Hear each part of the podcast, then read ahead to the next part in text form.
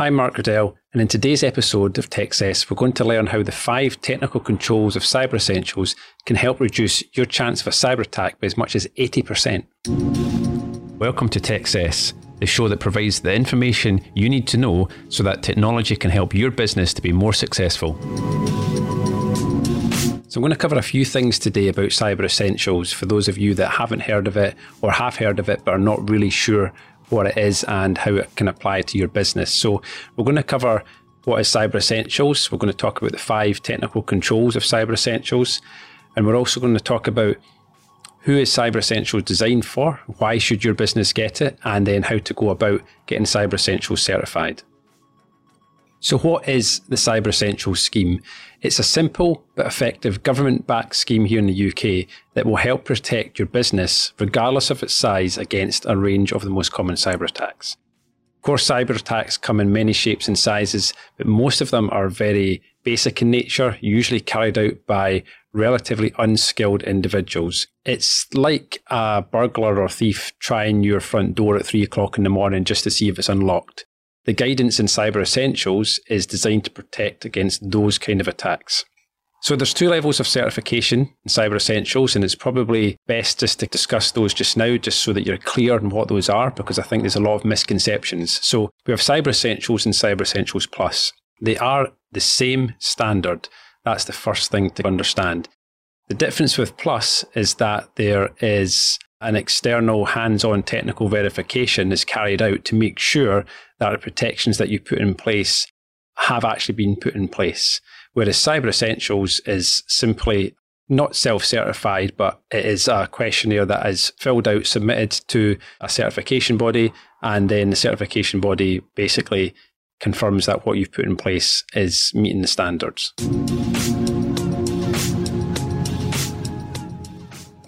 But regardless of which level of certification that you decide to go for, and sometimes that is actually determined by your work providers or in any tenders or public contracts that you're going for will maybe determine that you need to get Cyber Essentials or Cyber Essentials Plus. Of course, there is a big cost difference between getting the two as well. So most businesses, if you're just doing it off your own back, will just go for Cyber Essentials because, as I said, it is the same standard and it is much cheaper to achieve. But of course, Cyber Essentials certification will give you peace of mind that you've put in some defenses to protect against the majority of common cyber attacks because a lot of these attacks are looking for the easy targets, the low hanging fruit, which do not have any Cyber Essentials controls in place.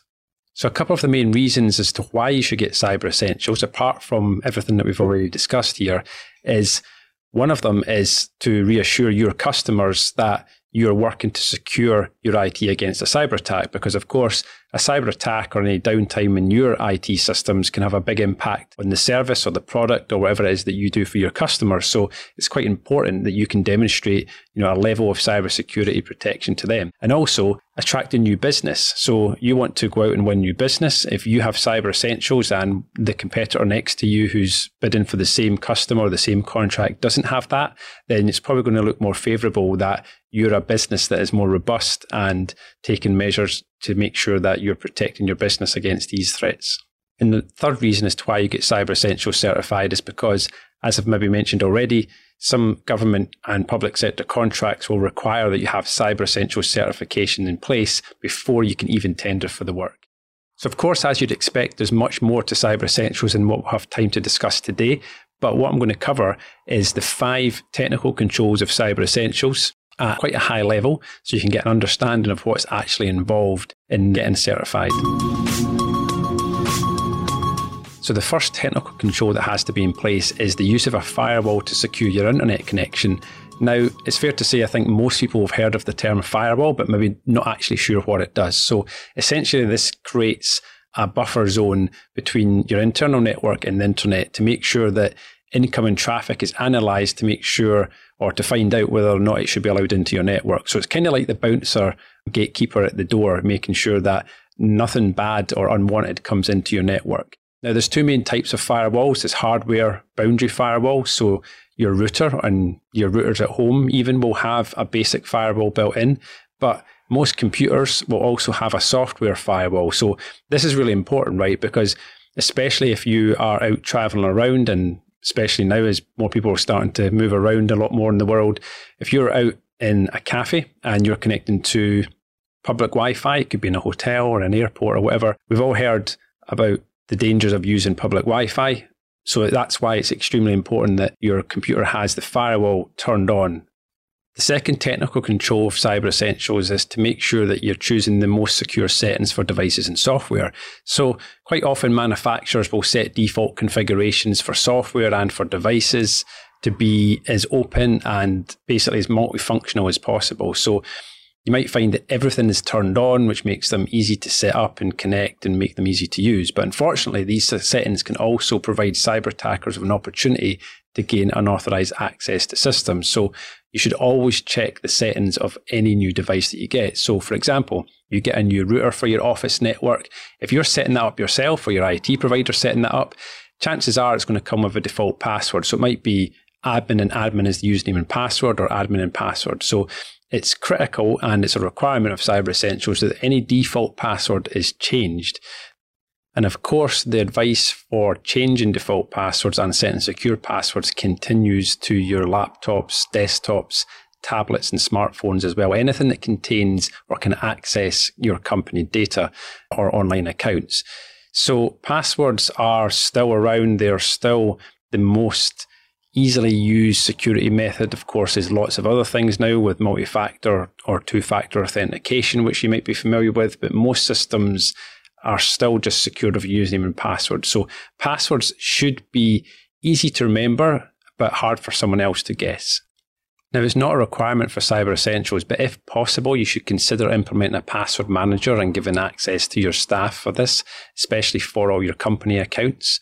This is going to allow passwords to be generated automatically. They're going to be much longer, much more secure, and difficult to remember and difficult to guess.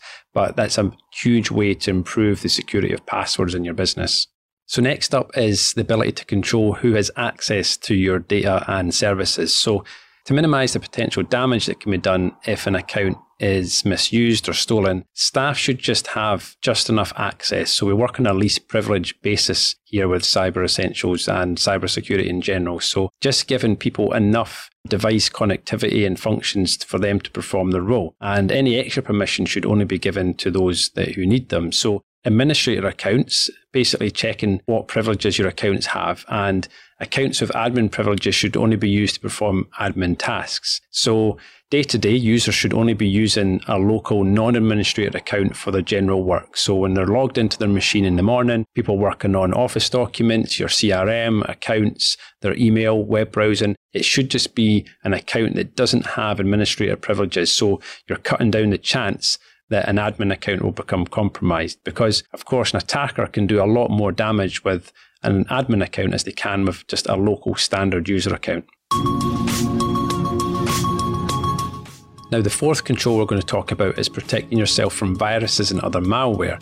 So, malware is just short for malicious software, basically. So, one example of this would be ransomware, which you maybe be familiar with and heard this mentioned in the news recently. But this is a form of malware that makes your data or systems unusable until you pay a ransom to get your data back. So basically encrypts all of your files and all of your data and can spread across your network as well can also affect your backups if you don't have ransomware proof backup solution in place. So, of course, we're all familiar with computer viruses, which is another well known form of malware. And this is basically programs that are designed to infect your software, often passing unnoticed between machines, you know, whenever they can and spread around the network. And quite often, most viruses won't actually cause you a huge amount of damage, but can be a nuisance as well. And some can be really difficult to remove. So, where does malware come from? Well, it can come from various sources these days, particularly email is probably one of the most common attack vectors.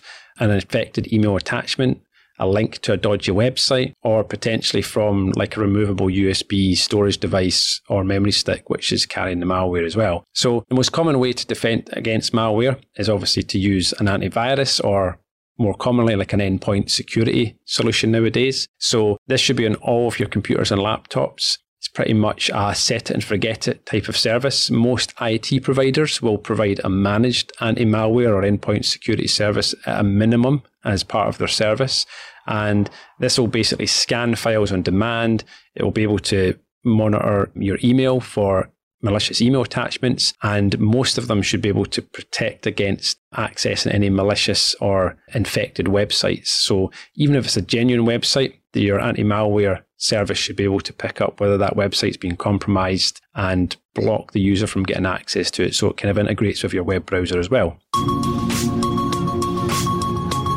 Now, the final Cyber Essentials requirement we're going to talk about is keeping devices and software up to date. So, this is commonly known as patching. So, no matter what type of phone or laptop or computer you're using, it's critical that you're using devices that the manufacturer still supports so that you receive regular security updates and also that you install these updates as soon as they're released. Now, for Cyber Essentials, the requirement is that you install critical and high security patches within a 14 day window. You have to demonstrate how you can comply with that in order to get certified. And this applies for the operating systems and any installed apps or software that you have in place.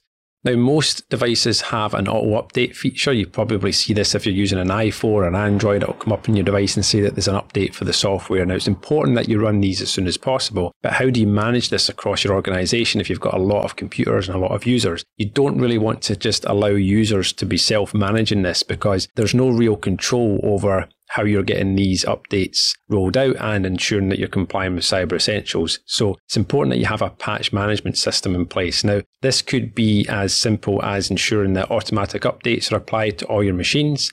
However, you'll find that most good IT providers will provide patch management just as a part of their service. So they will actually take the control of updating and patching away from the user of each machine. And they will actually provide this generally on a weekly basis. So, for example, Microsoft release patches on a Tuesday. So, if here at M3 we do a weekly maintenance night on a Wednesday night, that's where patches and things will get pushed out. And we actually control this and manage this for our customers, and then we can easily demonstrate and show at a glance the patch status of all the devices, and that makes it really easy to comply with Cyber Essentials. It's actually very common and actually probably not that unsurprising that this is one of the areas that a lot of businesses struggle with with Cyber Essentials. Despite the fact that you can turn on automatic updates, a lot of businesses we see do really struggle to maintain good patch health across their devices.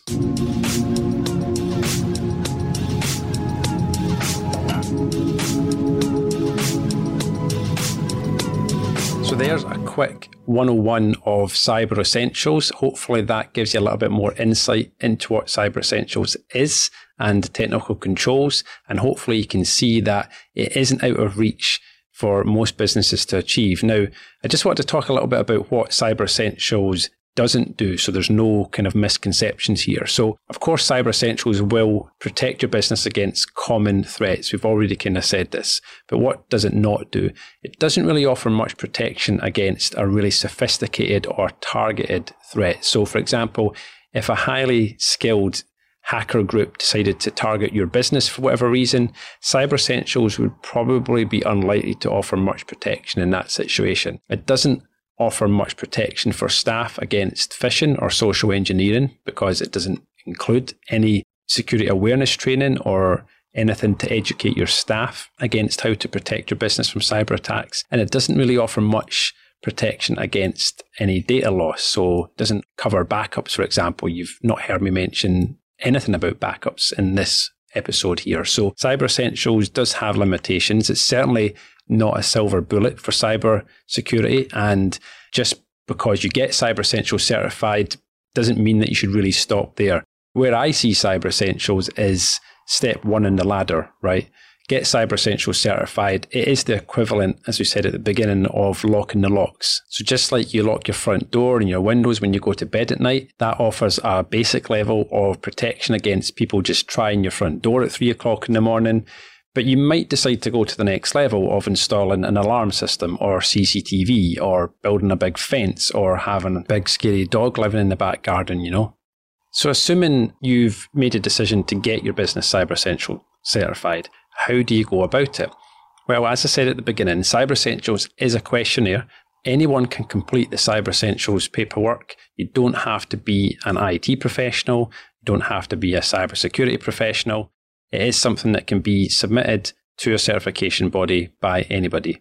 You are required to demonstrate with a combination of screenshots and policies how you're complying with the controls. But the most common and easiest way that most businesses will choose to get certified is to work with approved Cyber Essentials practitioners or ACE practitioners have been certified to ensure that they fully understand the standard and can make sure that the five technical controls have been properly implemented within your business. And they can also complete all of the paperwork on your behalf, which means they do all the heavy lifting and you pretty much will get certified without having to really get much involved in the process. Of course, what we find is a lot of customers enjoy getting involved in the process a little bit because it allows them to gain a better understanding of cyber essentials and cyber security in general, and they feel much more comfortable knowing that their business is being protected. Of course, if you have an existing IT provider, they may be able to help you too. It's worthwhile asking whether they've got experience in getting other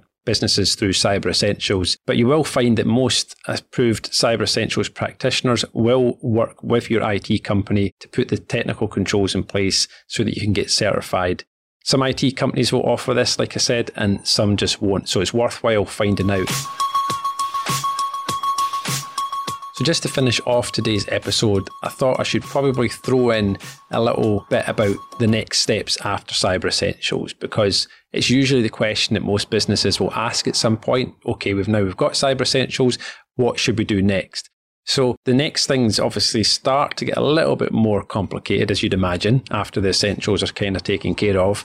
But the first thing to do is to conduct a full risk and vulnerability assessment of your business because you need to understand where you're at now and then start to create a security program that are actually based on your unique risks and threats. And this is actually the National Cyber Security Centre's recommendation too. After this, you want to start to implement managed cybersecurity services to fill in the gaps. The three most common services that we recommend businesses implement after Cyber Essentials are phishing testing and training for all users, a web content filter to help prevent access to malicious content on the web, and dark web monitoring to monitor for breached business credentials that are on the dark web that could be used to access some of your business accounts. Then, after this, the next step would be to create an incident response plan for cybersecurity so you know exactly how your business will respond to an incident before it happens. If you'd like to discuss anything that I've talked about in today's episode of Techcess, please reach out and get in touch with me.